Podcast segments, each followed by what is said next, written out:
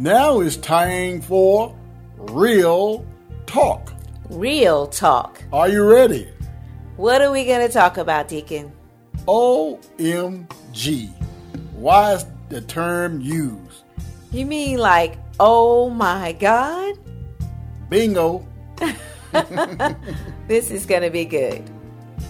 The idea of taking the Lord's name in vain is first found in Exodus 20th chapter when Moses received the Ten Commandments.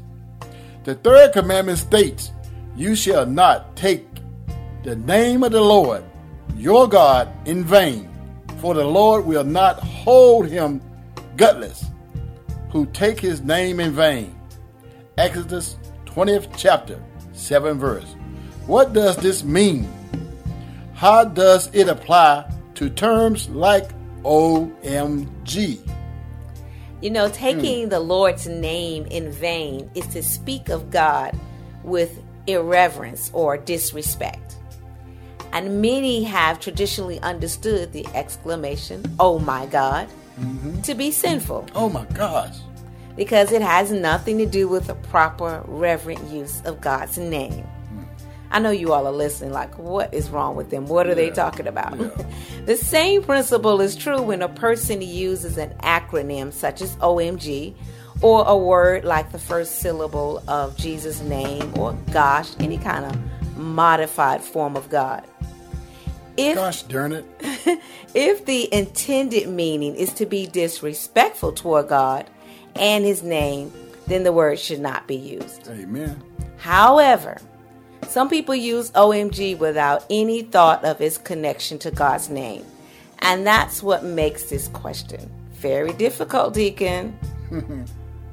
We could all use the reminder that our words carry meaning. As people who follow Christ, we care deeply about helping others and honoring God.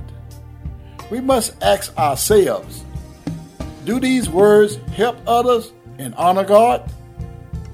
If we are honest, we would probably admit that those words, such as gosh, do not. It may not be easy to change a long standing habit, but we, we must seek to speak words that build up one another and honor the Lord.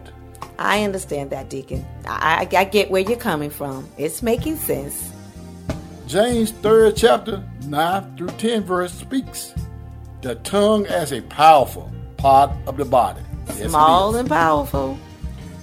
With it, we bless our Lord and Father, and with it, we cuss people who are made in the likeness of God. Mhm.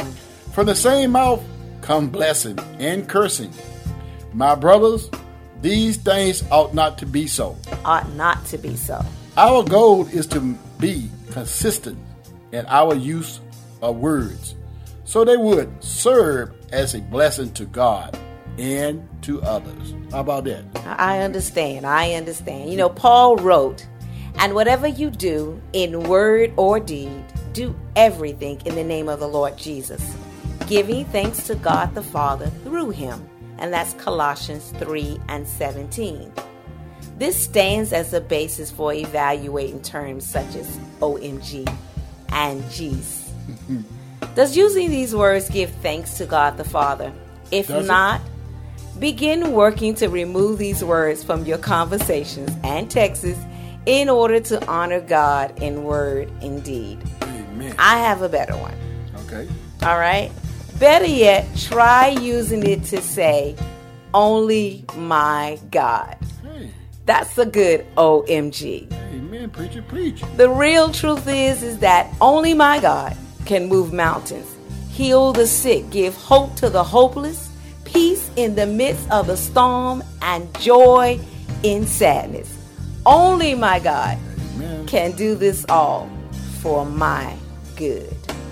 Now, that's real talk. Be sure to listen to us on the Kway Digital Broadcast app, which is KWAYDB. And it's free. Yes, it is. We're online, www.kwaygospel.com. And we're on Apple Podcasts and Podbean podcast. So please don't miss your blessings. We look forward to hearing from you on Time for Real Talk.